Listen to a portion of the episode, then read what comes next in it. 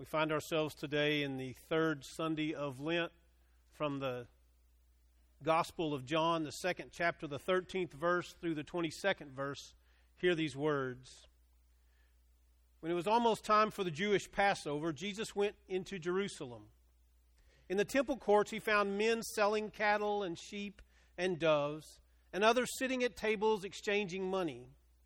So he made a whip out of cords, and he drove them all out of the temple area both sheep and cattle. He scattered the coins of the money changers and overturned their tables. To those who sold doves, he said, Get these out of here. How dare you turn my father's house into a market? His disciples remembered that it is written, Zeal for your house will consume me. Then the Jews demanded of him, What miraculous sign can you show us to prove your authority to do all of this? Jesus answered them, You destroy this temple and I will raise it again in three days. The Jews replied, It's taken 46 years to build this temple, and you're going to raise it in three days? But the temple he had spoken of was his body, and he was raised from the dead. His, his disciples recalled what he had said. Then they believed the scripture and the words that Jesus had spoken. This is the word of God for the people of God. Thanks be to God. Let us pray. Ever equipping God as I speak, may you increase and I decrease. May the words you have given me for this message be seeds that rest in our hearts that we might bear fruit for you here on earth. And may I be bold and courageous in speaking what it is you've given me to speak. And may we, as your people, have ears that hear this is our prayer in the name of Jesus Christ. Amen. I'll never forget it. I was 13 years old, and the church group went from Dumas, Texas. We joined up with Amarillo, Texas, and we drove to Fort Worth, Texas, or Arlington better, and we went to Six Flags. We could not wait to get to Six Flags and spend a hot summer day sweating and riding all of those rides. And let me tell you, I would ride anything the double loop roller coaster, whatever. I would ride anything. I loved them. Fast as we could ride them, fast as we could get through line. And my friend said to me, Come on, they have a new ride. I said, Really? He said, Yeah, come on, you'll love it. I said, Okay, cool, what is it? And he said, Oh, don't worry about it, just come on with me. So I got in line with him, and, and I saw this big round thing and it goes around and around and around and around and around real fast. And the closer we got, the more I watched. And it's like I saw the floor drop out of it. And I saw it go around real, real, real, real fast. I've ridden that ride one time in my life. I got on that ride and it started spinning, and I'm okay with spinning. I can handle that. And next thing you know, you're just, the force is so strong it's pushed you to the outside wall and you're just glued in whatever fear, whatever pose you have, you're glued to the wall and the floor drops out from under you. And you are stuck and it's spinning. There's no way out. You can't say stop the ride. You, you're stuck being pinned to that wall because of the, the centrifugal force has pinned you there. Church, we find ourselves today with Jesus introducing the church to a new understanding of what church should be, to a new understanding of what church really looks like. He comes to Jerusalem, he's being devout. He comes to Jerusalem, to the temple. Everybody's being drawn inward to the temple, and they're going through their rituals. Do you hear me? The marketplace is in the court of the temple. The Ark of the Covenant is in the center of the temple. And everybody's coming to celebrate the time when God's Spirit was over and they were passed over and they were saved by God. And they're buying animals so that they can sacrifice. They're doing the things, they're trying to find priests so they can practice their sacrificial um, celebrations. They're in, they're in their traditions of the church. And they're going through the motions of what it meant to be church back then. And Jesus comes to the temple, comes to the temple understanding his own mission.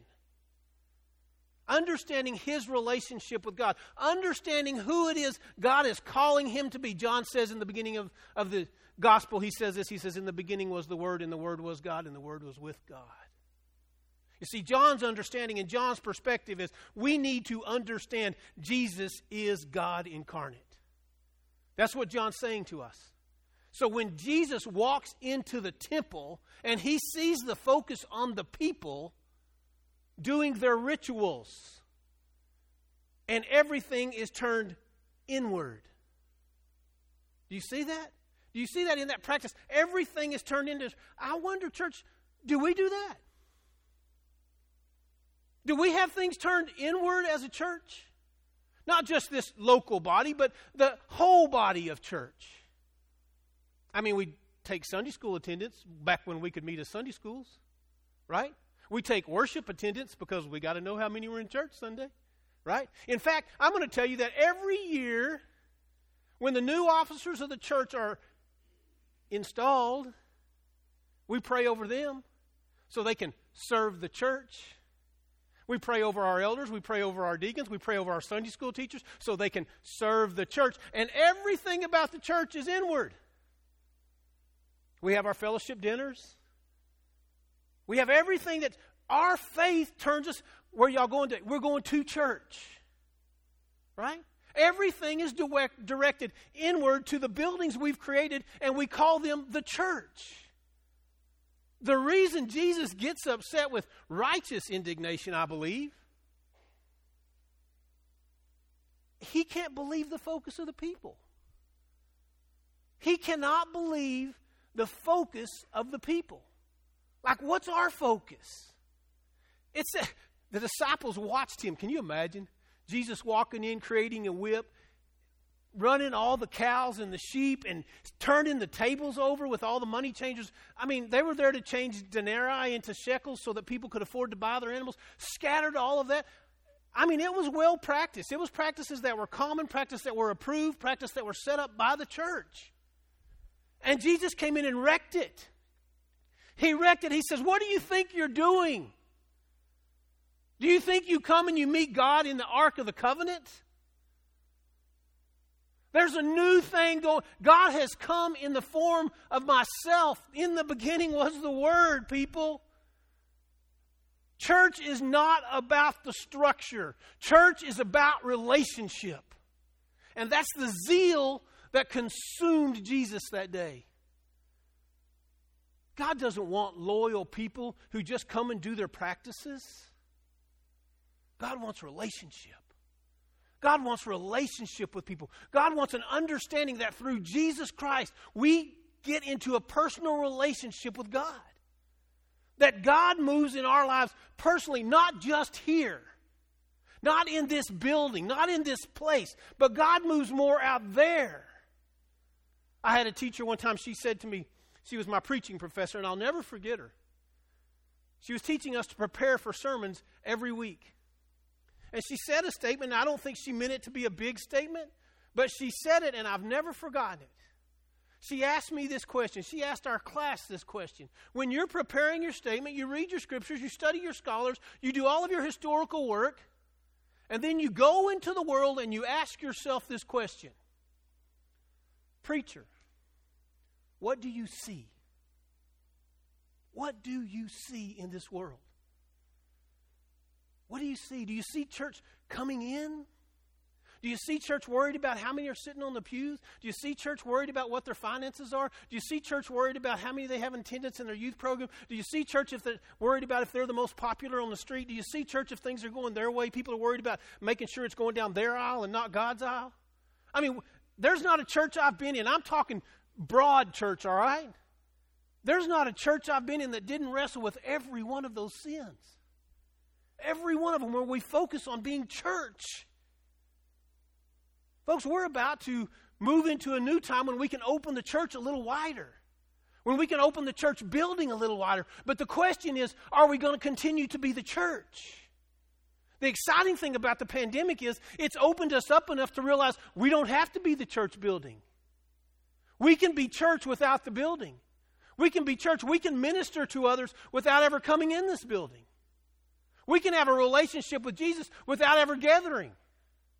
Now, it's right for us together because the scripture says we as the people of God should gather so that we can find commonality and we can find strength in our bond together as Christians so that we can go out and serve. So that we can go out and serve. Let me ask you this Have you ever been in a church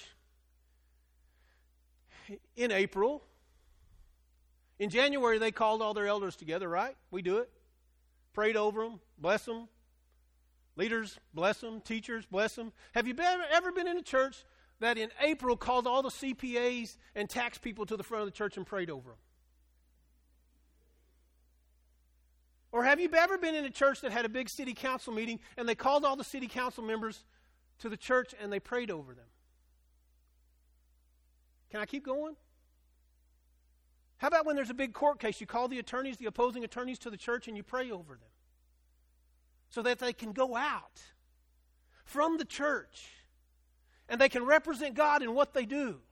How many of us do that as people of God? That when we get up in the morning, the first thing we say is, okay, God, stick me to the wall. Take me out. Take me outside my comfort zone. Or do we say this, God? Take me to my office. Don't let anybody come in. Just let me do my normal thing and everything will be okay. Right? Because you know what? When that floor fell out from under me, I have never been so insecure in my whole life. I was a big kid. I mean, bigger than my friend. And I wasn't sure the centrifugal force was strong enough to keep my big body from going down and landing on that floor and looking like a fool in front of everybody else. Is that how you feel with God? Do you feel that way? You've accepted Jesus Christ as Lord and Savior of your life. You've understood that when John said, In the beginning was the Word, and the Word was God, and the Word was with God, that when he walks into the temple, it's about Jesus. We get that. It's about our relationship with Jesus. But Jesus asks us to be uncomfortable in who we are. Because what Jesus asks us to do is to change. What Jesus did in the temple that day was say, folks, we got to change. We've got to turn our, our focus on a relationship with God instead of a tradition with God. And the people of the church have got to grasp it so that when we come here every Sunday, which is good for us to do, that we go out from here to change lives. That we go out from here to be who it is God's called us to be in the community. In the community. How many of us do that? How many of us want to take God into our workplace? I go into people's office, and you want to know the first thing I look for?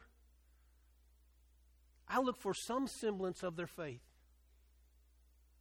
Because that tells me a lot about that person. I can walk in there, and most of the times I see their spouse or their families or their business awards or all that kind of stuff. But what I look for is a semblance of faith.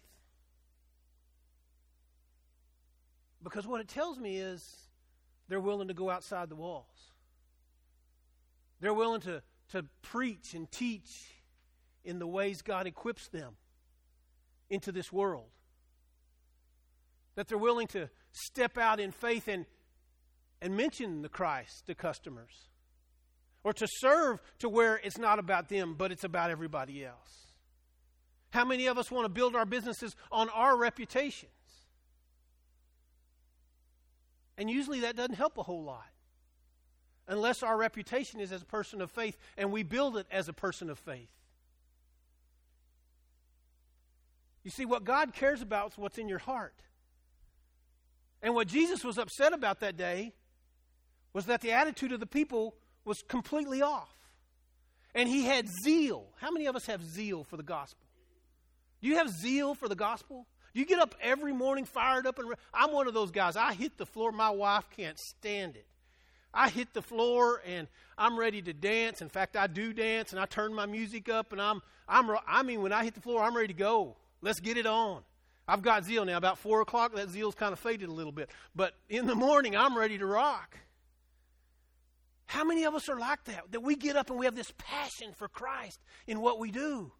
And we're willing to walk out into the world and change the things that stand against that. And change the things. He walked into the temple, the temple that took 46 years to build in Jerusalem. And he said, Ah, we're not doing it like this anymore. God is moving in a new way, and you need to understand that. But what did the leaders of the church do? I love this. What did the leaders of the church do? Give us a sign. Give us a sign, oh God, so we know that you're real. Hello? He just wrecked the temple. But how big a sign do you need? How big a sign do you need? You know, I grew up being a twin. My twin brother, when he was alive, he would tell you this. He said, I was a good kid because I watched my brother.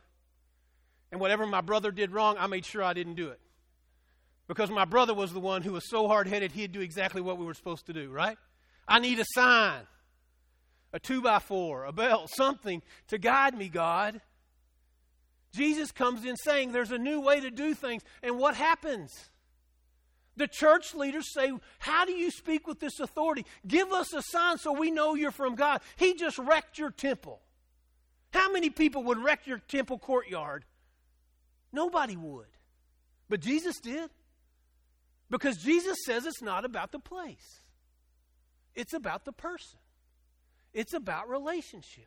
And from this day forward, God has spoken, and the attitude when you come to the temple is about having a relationship with God and being in relationship with the Christ so that you can go forth from here so that you can go forth from here and change the world. And Jesus said this. I love this. Tear this temple down, and I'll build it back in three days. Take the impossible. Take the impossible, and I'll make it possible. Take the impossible and I'll make it possible. That's what God says. What temple do you have in your life that you're hanging on to that you're not going to let God have because God wants to tear it down and put a new temple in you? God wants to put the Christ in you. God wants to put love in you. God wants to put grace in you. God wants to put zeal in you. God wants to put passion in you so that you can go out from the church and you can change the world. But what do we do? Mm-mm-mm-mm-mm-mm-mm. Not this heart, God. I tried to love once, and you know what? It hurt. I tried to love once, and you know what? I got cheated on. I got stepped on. I got lied to. I stood out there once, God, and it didn't help one bit. Hello? It didn't help who? The Jewish leaders, all they cared about was their temple. How beautiful it was. How wonderful it is. We follow those same sins. We like our churches. In fact, I've changed churches three times in my life, and you know what the first thing we did when we got to the town where we were going? We drove by the church to see the church. We didn't meet with the people, we drove by the church. Isn't that what we do? We like our institutions, we perpetuate our institutions. We don't perpetuate the gospel. We perpetuate the institution. It's the greatest sin the church has. And Jesus wrecked it. He wrecked it because of a zeal that was burning in him for humanity. It wasn't about taking over the temple, it was about people. Jesus' zeal is for the creation of God. And you know who's in that creation of God? You are. You are. Jesus did what Jesus had to do for you. It was later in the afternoon, and we had ridden the double roller coaster twice. We had ridden the tilt a whirl. We had been down Lazy River. We had been all of those wonderful rides. And my friend turned to me and he said, Hey, you want to go ride it again? Nope. Come on, man. Let's go ride it again. I said, Nope. Not ever. I've taken youth groups to Six Flags. I've taken my family to Six Flags. I've made all sorts of trips to Six Flags over Texas. And I have never, ever ridden that ride again. because it scared me too much.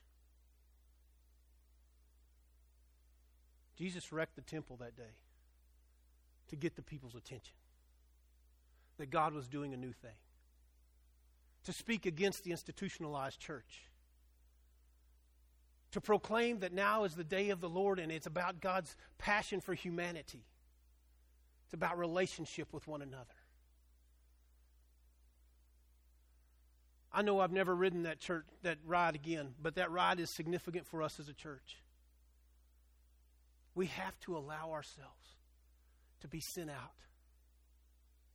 If we continue to perpetuate the institution of the church, the institutionalized church, and we take our eyes off of Jesus, and we don't find that zeal and passion for loving and serving others, then, church, we'll wind up the same way. We'll be destroyed. We have to go out. We have to allow ourselves to be put against the wall, to let the floors fall out, to let God take us to new places. So that in three days, 15 minutes, 30 seconds, three hours, however long it takes God to work in your life, God can create a new life.